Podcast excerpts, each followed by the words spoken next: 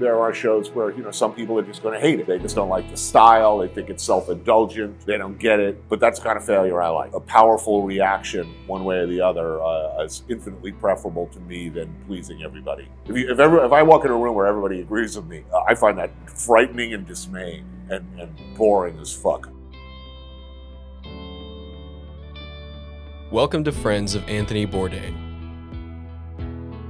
I'm Emily Fedner, a former line cook, pasta pop up owner, and the creator behind Food Lover's Diary. And I'm Fabrizio Villalpando, also known as the Moody Foodie. I'm a former waiter turned food obsessed home cook and recipe developer.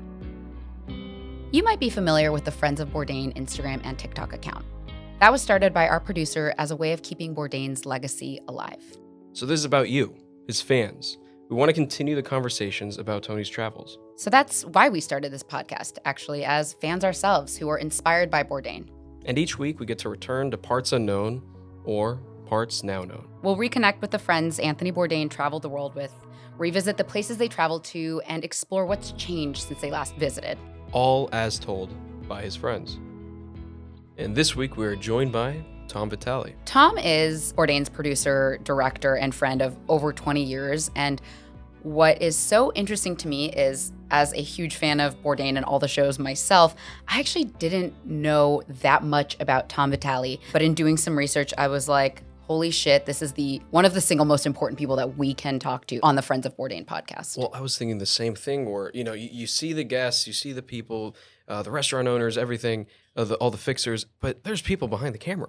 And, and we forget that sometimes. Absolutely. You think of the more extreme episodes, you know, people are trudging through the shit and they're waist deep in waters that are uncharted and like crazy stuff. There are people behind those cameras. It's so wild. And as people who've worked in restaurants our whole lives, we know that there's such a high turnaround rate with staff mm-hmm. at restaurants. But Tom worked with Bourdain for 20 years. He started as a tape logger, became basically indispensable to the production. And I really feel like no one has a better inside look into what it was like to work with Bourdain over those 20 years. He directed a couple episodes. I know he directed the Romania episode, mm-hmm. which was hilarious in of itself. And he had a big hand in the Congo episode, which also went down in history as a really unique and also really complicated episode.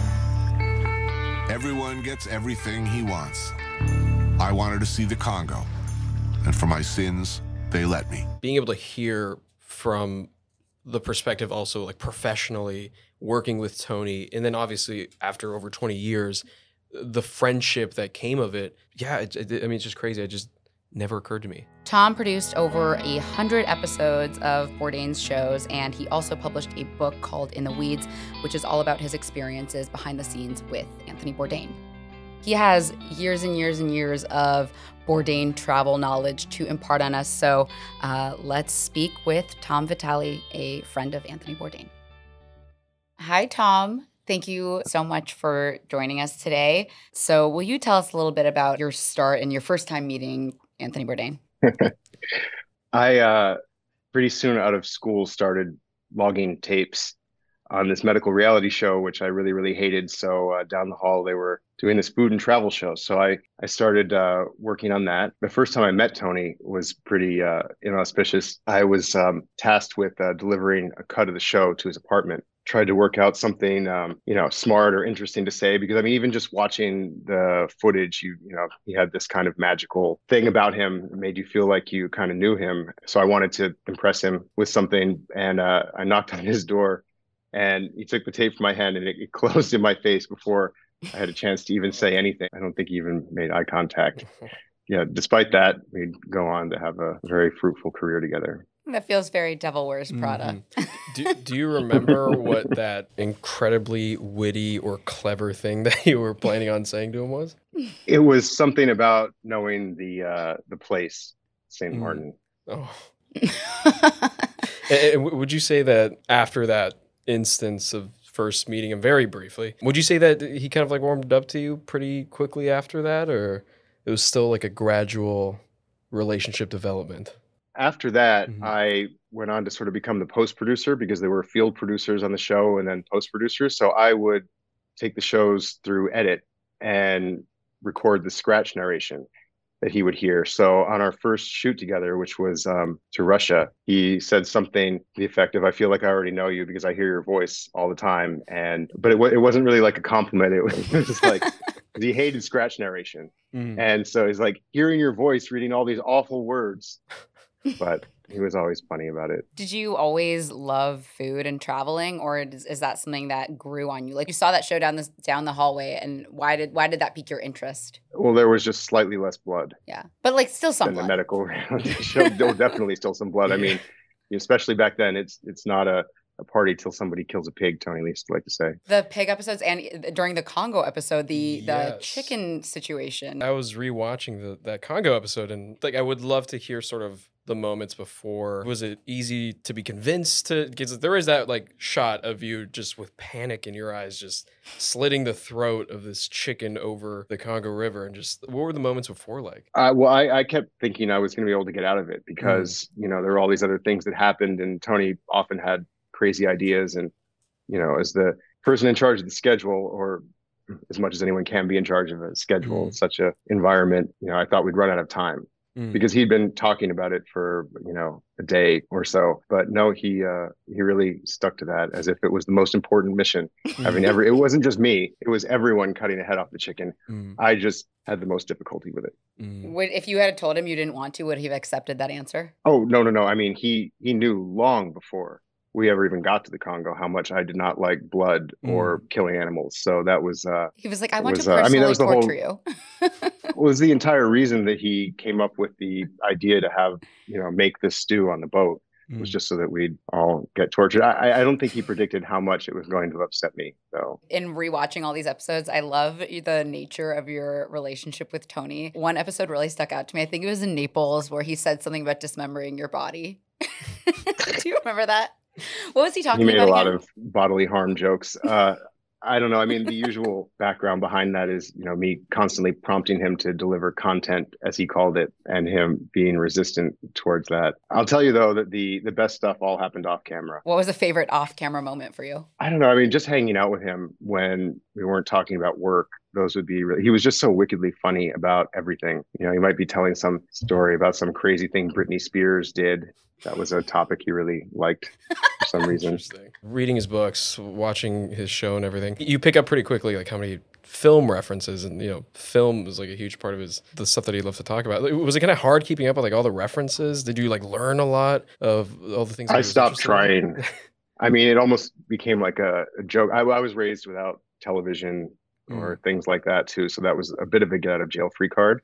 I Mhm. could just kind of lean back on that. But he he'd give us all lots of references before films, so I would make sure to to look at those. I can't say that everyone else pretended to know his obscure film references. It seemed like they knew them. I definitely did not always know Mm. them. That's so funny. I would never pretend to be able to, to Oh, know those no. things. Yeah, yeah, I feel like you can't one up. Even or- now, watching them back, I'm just like, I'm not even going to pretend to be nearly this witty or educated. I don't know what he's talking about. Oh, yeah, I mean, like I've looked up some of the bands that he liked and some of the movies. I'm like, holy shit, I would have never picked I up know on any it's of like this. it's like encyclopedic knowledge of culture. Even more intensely and obscurely so off camera. I mean, you know, anything that made it to the show would have been um, sort of edited and Mm. at least presumed to be uh, broad enough to not be completely inside. Do at least 25% of the gen- general population would they understand this reference? Mhm.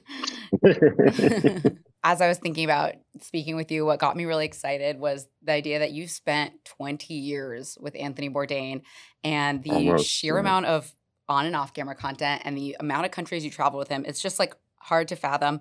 And I was like, what questions do we even ask about? How do you even distill that down into questions to an interview? But something I kept thinking about was what was your favorite place that you guys ever traveled to together? Southeast Asia was always just such a privilege to visit. That's one of my favorite parts of the world in particular. We had an amazing time in Colombia. I remember that was a really special trip. It wasn't until I would sort of be on the airplane on the way home or get home and look at the pictures that I'd taken on a trip before I kind of even realized that we were there sometimes. I can't speak for everyone who worked on the show, but for me, it definitely was not about food and travel. It was, uh, I don't know what it was about, but it wasn't really about that. I'm not the most adventurous eater, which Mm. was another, be too strong to call it bone of contention, but something he certainly liked to tease me about a lot. What was the most uh, challenging thing, Unfamiliar. unfamiliar Yeah. thing that you tried and liked, and most unfamiliar thing you tried and didn't like? I didn't really eat the vast lion's share of the food. I would lose about 10 pounds after each of these trips from basically not eating. And it Add starvation to the torture it was- list. it didn't even matter if it was something that I really loved or was really delicious. Like, you know, imagine a granny in Italy preparing this, you know, wonderful pasta dish just with tomatoes, something super simple like baby food practically. But I couldn't even have that. The stomach just feels like a tight knot when you're filming. Camera guys always enjoyed eating the food, and I used to get pretty jealous that they would be able to actually have an appetite. I mean, I can't imagine how stressful it must be, like from your position. Also, just traveling in general just does not make the stomach super able to just receive whatever's thrown at it. that was a, that was a nice way of putting that, Fabrizio. it's it's interesting, you know, like the relationship that you guys had specifically, how it was so both, you know, personal as friends, but also very professional, right? Everyone that we've spoken to, they say Tony's very genuine. And did you notice like maybe a bit of a difference, like off screen, on screen, since you got to sort of see it both ways? Yeah, absolutely. He definitely he would turn on for the Mhm. cameras, and that was uh, a little bit of a different Tony. I mean, he would go above and beyond to make whoever he was set across the table from feel comfortable, and you know, like they couldn't say anything stupid or wrong. Um, I'd say that would be very different off camera. What did you like least about him? What was the most difficult Mm. part about working with Tony? Well, I'd say that we all worked very hard to present him with really amazing experiences that you know would then translate through to the uh, to the show. I think the hardest part would be when you'd worked really really hard on something and maybe he even knew it but didn't seem that inspired by it. Mm. I mean that was you know, a little demoralizing. I do remember in the Roadrunner documentary reading the, four page long email that was beautifully written, but incredibly critical. And you said, I think you ended it with saying, and that was to someone that he respected. That was an interesting, I just remember that stuck with me in the documentary because, yeah, that, that must have been very difficult. I don't remember who said that, but you know if you were actually really upset, Mm-hmm. you know he would have been nicer that he would have put away his claws. What was one such experience where you worked, you personally worked really hard on setting something up and he was not vibing with it? well, I recall those shoot days. But the thing is that I think part of the reason that he wouldn't vibe with things is, you know, he felt so sort of uncomfortable about performing for the camera. Mm. And so if he said, yeah, that was a really great scene, it would sort of highlight to him a little bit of the artifice of the whole thing, Mhm. which, you know, I think he mm, didn't didn't Mm, like. That makes sense. Like taking him out of the moment of what he's actually experiencing and realizing that it's being translated into a show and something for others' consumption. Absolutely. I mean, we, the crew, uh, mightily, we had such a talented crew that we worked with to set everything up so that when Tony arrived, he could literally just walk into the scene and sit down. And, you know, there would be lights and cameras there, obviously, but, you know, he could ignore them as opposed to him arriving and having to hear the crew discuss about where to set up. I mean, I used to sit in for him often so that they could set up the shots and Mhm. hearing the camera guys talking about the lighting and how you looked. I mean, it, you know, we also kept the people he was talking to on camera, if possible, away from that because it's very dehumanizing. Mm. Start to talk about someone like an object, Mhm. you know. Yeah, I guess that just put a question in mind. What would you say some of the episodes from like a production standpoint to set up like the I'm, I'm assuming obviously the Congo you probably aren't really playing around with lighting all too much, but what would you say some of the Or episodes we were Oh yeah? Oh god, I can't even imagine. even that. there. Jeez. No, yeah. On the boat, I mean, something like the boat would have been a practical set where Mhm. we're just going with the lighting that we have. But at any time, at least in the last 10 years I worked with Tony, that he was sat down at a table Mhm. with anyone, there were lights involved. So sometimes we, all right, we don't have time to light. Let's set up outside and do an outdoor meal. In that case, we need to silk the sun Mm. to cut the light. So there was no such thing as really just kind of walking into it. So there was always quite a bit. Uh, if you turn the camera around, it look a little different. It's definitely difficult. I mean, for the camera guys, trying to come up with a, a new shot all the time, and then of course logistics always. You know, if they wanted the right depth, the background of the lights, we'd inevitably be blocking the bathroom or the one access from the kitchen. You know, with our footprint, the places we filmed in were just like they looked on camera. They were often quite, I mean, they were real. These were places open Mhm. for business. There are very, very few examples of when we would film in a closed restaurant because a lot of the energy, everything came from, you know, the people who were actually eating there who generally had no idea that there was going to be a film shoot going on when they went to have lunch.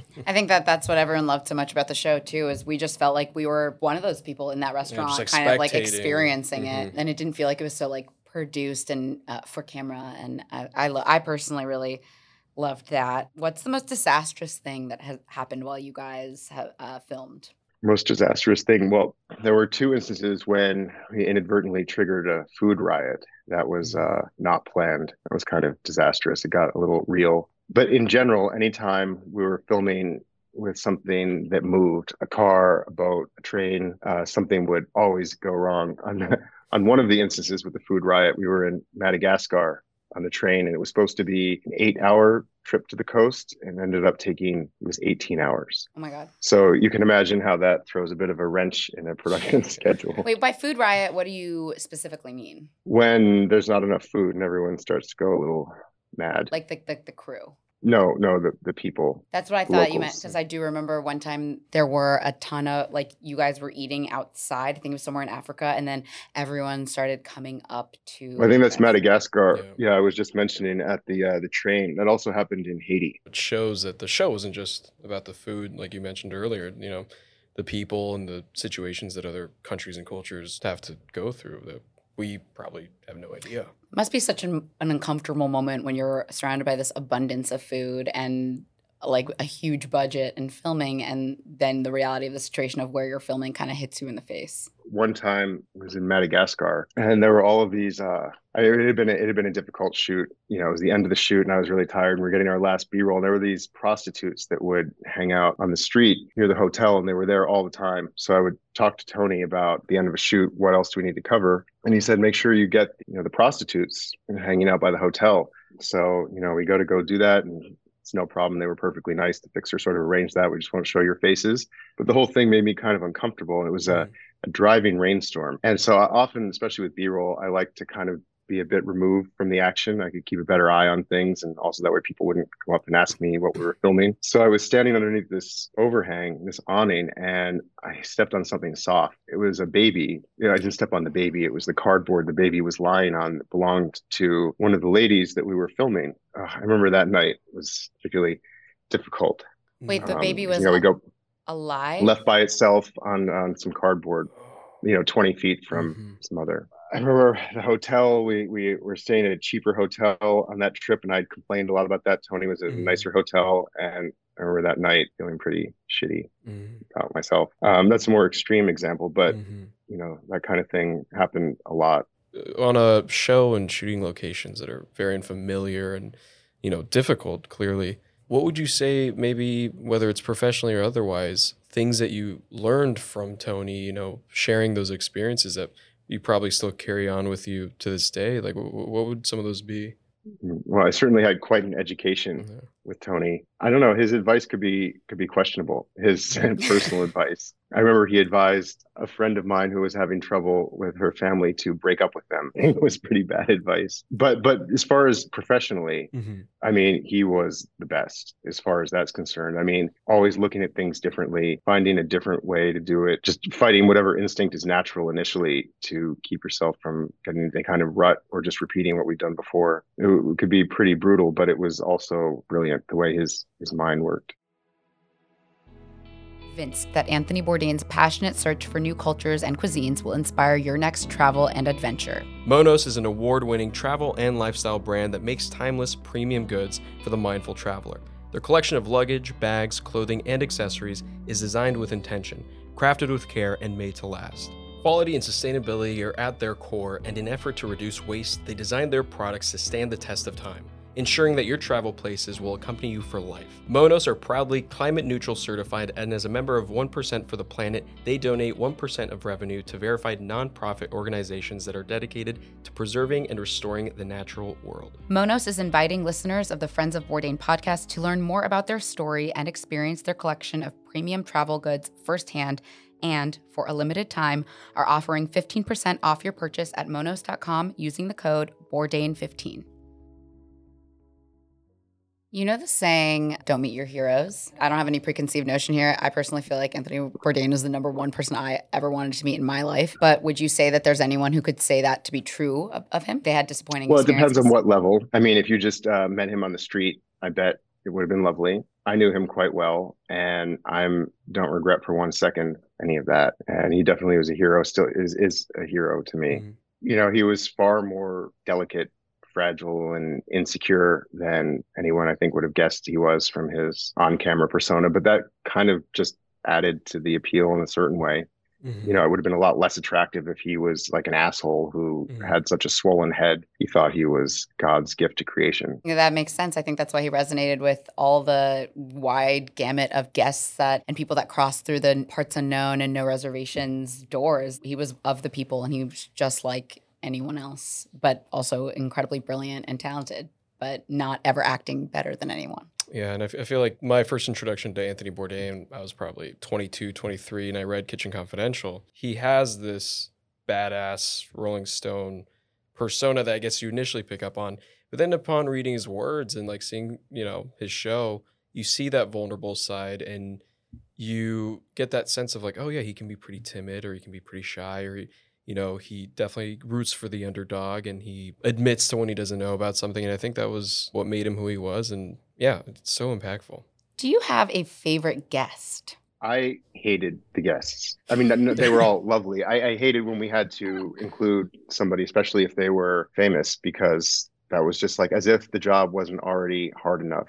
Mm. Like controlling the universe. Now I've got someone with an actual schedule that I Mm. need to worry about. And so it would kind of throw me off my game a bit. Fortunately, because I did most of the farther flung episodes, we didn't have many guests on the episodes that I worked on, or as many as some of the others. One very uh, notable example, though, would be when Darren Aronofsky came along on two shoots that I did. And he was just like, he was so cool, really wonderful. In fact, I was so intimidated by him. And then he kept saying all these things like, oh my gosh, I don't know how you guys do all this. And so that was like mind blowing. What episode would you say like you just got home and you're like, fuck, that was smooth sailing?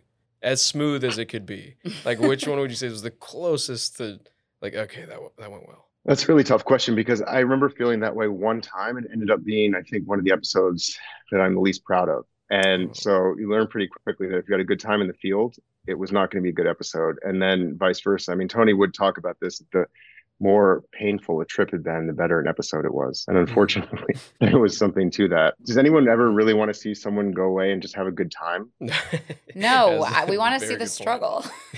I mean, I'm, I'm laughing about it, but I know a lot of the struggles were That's very like serious and not the- funny. Yeah, that's like one of those like that's showbiz baby moments. Or Yeah. just makes good TV. Makes for good TV. Yeah. Speaking of episodes you were maybe not proud of or just difficult episodes, tell us a little bit about Romania. Well, Romania is a tough one because it's both something I'm very proud of because it was unbelievably hilarious. I I think that might have come a bit at the cost of Romania itself. I mean, everything that happened in the show was real, but you know, in in later years, I think we learned to uh, take less advantage of some of the things maybe put in front of us. That was my first directing job, and when I, that was done, I thought for sure because Tony was so upset. He came away from that show; he was just furious. And I thought this is like my, you know, well, at least I got to do one. Then he said when he saw the the rough cut, which was usually a kind of very painful experience for him, he couldn't stop laughing. Um, I know Zamir was the fixer in Romania. Mhm. And another episode that made me laugh endlessly was the Uzbekistan episode when he was in the banya.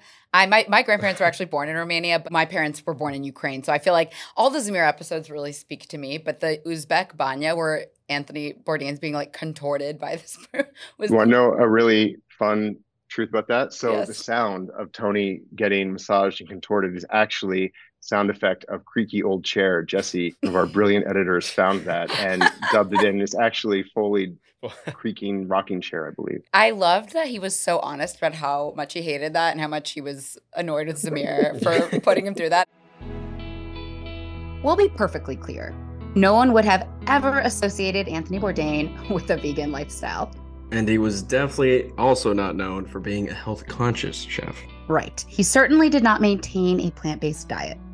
But, and there's a huge but here, he did have a true passion for all things ingredients, sourcing, freshness, and how things are made. That's why we wanted to partner with Sakara for this podcast. Sakara delivers science backed, plant rich nutrition programs and wellness essentials right to your door. Their ready to eat meals are nutritionally designed to deliver results from weight management and eased bloat to boosted energy and clearer skin. And on top of all of the nutritional benefits, their food just simply tastes really good. Yeah, it's fresh and tastes unlike any other at your door meal.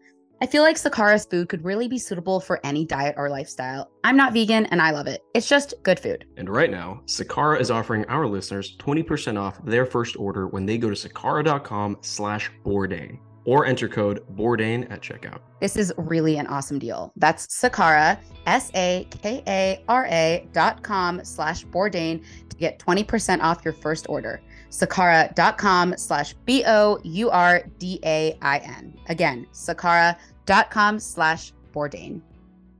One of the episodes that we talked about a lot is the episode in the Congo. Can you tell us a Mhm. little bit more about that experience? Yeah, well, that was the that was the first season of Parts Unknown. There were all of these places that Tony had really wanted to go that Travel Channel was just never going to do, and so it was kind of like his bucket list. That first season in Congo was definitely one of them. I went from it was filmed in Libya, and they went home for a week, and then we went to Congo, and so back to back, those were two pretty kind of challenging episodes, and I think. Sort of after that, we decided that that wasn't really where the show needed to be Why is that? the crew did not were not news we weren't there to help. It was Mhm. didn't leave anybody with a good feeling. I mean in libya it's more arguable that you know that episode i think was really meaningful and would help sort of break down stereotypes and stuff. I'm just not sure that congo did that as much. It was unbelievably expensive which i didn't care as much about but i know that the production didn't like that. Yeah, how would you like describe the the food and the culture from the Congo? Well, people were, I remember, incredibly nice. I, I felt like they shouldn't have been so nice. Mhm. I felt that a lot in different places that we went. We always struggled with that because Tony didn't like takeaways at the end of the show, Mhm. but there sort of needed to be something. And we really struggled with the one in the Congo and how to end that episode. I really, really pressed him on it because I thought, you know, after all that we've been through, especially all the chicanery with the damn chicken on the boat in this place that's like, you know, in a war zone, there should be something. There has to be something, some reason Mhm. why we risked our lives to go there and something that maybe makes it in perspective or more okay that even this is going on. All he could come up with for that was um, I wanted to go to the Congo and I did. But So I think that was something he struggled with too. Mhm. There's no answer. And then we never went back to somewhere like that. There isn't really a neat wrap up sometimes. Mhm. to anything and there isn't sometimes a point to it and then there's sometimes even the opposite of that like a i don't know if it's regret but there's definitely sometimes where that's just not how life works no Yeah. no neat wrap-ups as we know and as we have experienced it's well known obviously that was like tony's like passion project with his obsession with heart of darkness and apocalypse now and everything when this is like being proposed especially when i think you mentioned that cnn was like more than happy to fund it right? How are you feeling when you're sitting here like listening to this and you're like i have to fucking go and like do this I didn't really think about it beforehand because it was always one of those like Tony knows best sort of Mhm. situations. And then in Libya, you know, that didn't really go so well. I think that's when at least I first started to think maybe we weren't doing the right thing. But I mean, everything, the tickets already been booked by that point. Um, you know, if like Afghanistan had been on season two, Mhm. roster and then we had to like discuss that that would have been different but i mean afghanistan was a place that he'd been talking about a lot at the time and then Mhm. that kind of went away so i i don't know we, we didn't really discuss it he would have there was sort of like a mentality of you're with me or you're not. Mm. so fortunately it didn't have to come to a head. Do you guys interact a lot in between the shoots? I'm sure. I mean the lead up to Yeah. a shoot uh, there always has lots lots of questions. He would have wanted a treatment had lots of holes to poke in it. I don't remember the exact conversation. They definitely weren't about should we go. That never came up. Did you have any say in where you guys went or was that all did that all come from tony or did the crew and other people get to weigh in on locations No, it was always Tony's choice, but you know, sometimes you'd just be at like a party and somebody or in a scene, somebody might have mentioned a place. Oh, you should go there. That'd be really good. And then all of a sudden we'd be looking into that. French Guiana was an example of that. Fortunately, we didn't have to do that one because I don't know how we would have made an episode out of a week with the French Foreign Legion and Tony. I mean, it sounds funny on paper, but I mean, even just to get there, you had to fly through Paris from New York, and French Guiana is not that far from New York. yes oh, that's so it's like a little triangle Oof. Yeah, or that you could fly through the Caribbean if you took like you know four different flights, but with all of our, I mean, thirty cases of gear, we mainly needed direct flights, so we had to fly through Paris, which is ultimately what killed it. But no, I we did a Hudson Valley episode many many years ago because that's where I'm from. You know, with Zach, Tony did a couple Maine shows over the years. Zach's from Maine. Given you um, have traveled to so many places with Tony and traveled to so many parts of the world, is there any place that you haven't gone to yet that you personally really want to travel to in the future? I've always wanted to drive across the country, the United Mm. States. I've never done that. That's been a big dream of mine.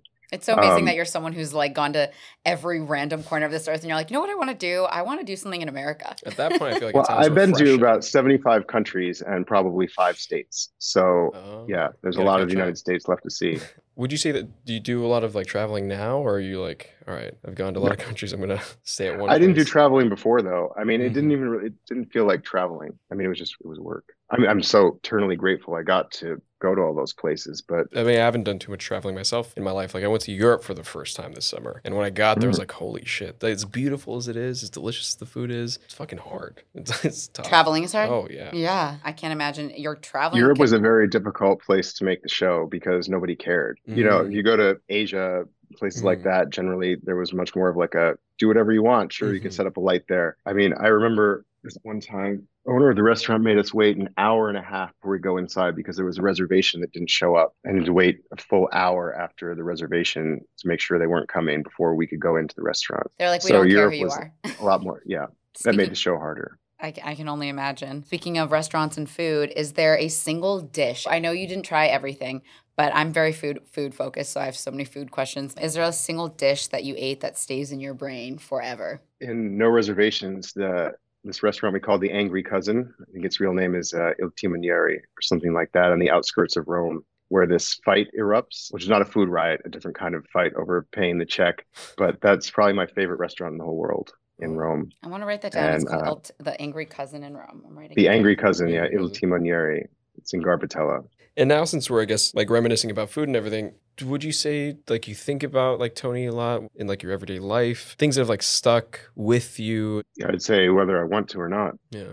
i can't think of a day that goes by i don't think about him If you had to name the number one most like lasting legacy or imprint on you that he made, what would that be? higher standards maybe you know with tv i who knows what i would have ended up doing if it wasn't for tony but i bet it wouldn't have been something that was so challenging and to keep sort of challenging myself and not go for low hanging fruit yeah, he definitely touched a lot of people i mean the fact that we're still talking about him here all these years later is obviously testament to that I think that's just beginning. I think we will all be talking about him for decades and decades to come. one time well it's not one time but it happened a couple times we were in asia in later years you'd see in the tv completely randomly an old episode of a cook's tour and this is an episode that would have been 15 years old at the time This is something we've been asking people, and it's it's interesting to get different responses. But if you could describe Tony in one word, what would you what would that word be? unpredictable That is, I think, the quickest answer that we've gotten. I think so I'm going to far. catalog every single answer, and then we can just make like a little montage of those words.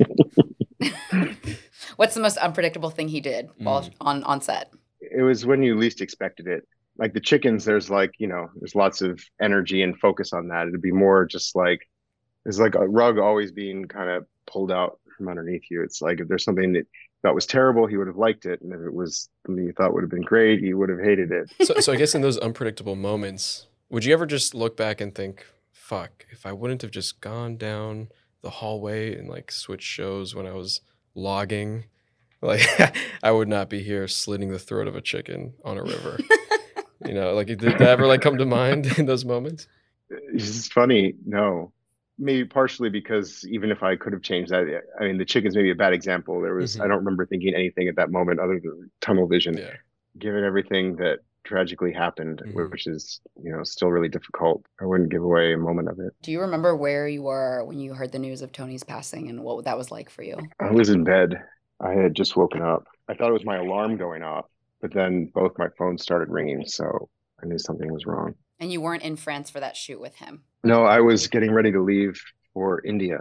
We were had an India shoot coming up in Rajasthan. If you feel comfortable, would you mind sharing maybe like what was going through your mind, that initial shock? Yeah, I mean, it was just it was very surreal. It still feels like surreal. I we all knew right away that he had killed himself. That part was still kind of impossible to wrap my head around. I think it had, you know, it wasn't an accident. It was sort of like my first thought. Even though he had such a dark sense of humor at times, you really Mhm. just did not think he would ever do something like that. And and why is that? It'd be like saying the sun's not going to come up tomorrow. Mhm. I mean, it's just it's Tony. I mean, he was always moody and depressed, but I kind of thought he was smarter than that. I mean, I know that's not really the right thing to say. It doesn't have to do with intelligence, obviously, but I just I don't know. I mean, he also seemed really happy later time. I mean, there were ups and downs, but yeah. Thank you for sharing that with us. Thank you. And, and obviously, it's, there's no right way, no right thing to say. Mhm. And it's really awkward being us and trying to ask that question, to be honest. Well, it's just it's so it's just like impossible news. It still doesn't feel real. I don't know if that's more difficult for people who knew him or didn't know him or what, but I can definitely, you know, believe that he did it, but still impossible to think that he would, if that Mhm. makes sense. I think it feels like an impossible concept in general. to like articulate and anyone you know, all of Mhm. us have, of course, known someone or known of someone in our lifetimes that has committed suicide. And it Mhm. feels like an impossible concept to understand, especially when that person has a family and things like that. I'd never Mhm. known anyone before. I mean, that was my first experience with any of that. So yeah, Do you keep in touch with Tony's family? it's been a while. It's hard to believe it's been almost five years. He missed the whole pandemic. He would not have enjoyed that. I'll tell you. I feel like anyone who had He was any a total depressive ten- germaphobe. He was a Oh. germaphobe and he couldn't stay still. So lockdown would have. That's a silver lining, I guess. I mean, that would have been awful. I think the pandemic was particularly awful for anyone with any depressive tendencies. Oh, So absolutely. It would have been interesting to hear his take though on, you know, I would everything I, that uh, was happening. I'd be very curious. What do you think he would have thought about the pandemic and, and how everything was handled? Yeah, well, I'll tell you, the one thing he would have said would have been not whatever I could imagine he would have said It would have been along the lines of Unpredictable. unpredictable. I mean, unpredictable. he would have done something, I'm sure, to help restaurants. restaurants, yeah. During Yeah. that time, I think he would have been using the attention that he had for that. Do you stay in touch with the 0.0 crew or like all the people that worked with Tony? Uh, not everyone, but certainly lots of them. It was a pretty small team of people, and we'd all, for the most part, worked together for many, many years. So kind of like uh, college friends. I love it. And then when you see each other, it's like no time has passed. It has been just such a joy and pleasure to chat with you and learn from you. And thank you for giving us your time and your Yeah. insight and your energy and um, talking to us about things that are sometimes easy and sometimes not easy. Yeah, really thank you for appreciate it. opening up and everything, and yeah, just giving us and whoever's listening to this more insight on someone that has changed many people's lives, and coming from you firsthand, you, you got to meet him, get to know him, work with him, be friends with him. Uh, we really, really appreciate everything. I appreciate what you guys are doing too. Thank you. Thank you so much for listening to this episode of Friends of Anthony Bourdain. Friends of Anthony Bourdain is produced by Haley Drosnin of Haynow Media and Brandon Brown. Subscribe today on Apple Podcasts, Spotify, or wherever you listen to your podcast. Follow along on Instagram and TikTok at Friends of Anthony Bourdain. And don't forget to visit friendsofanthonybourdain.com.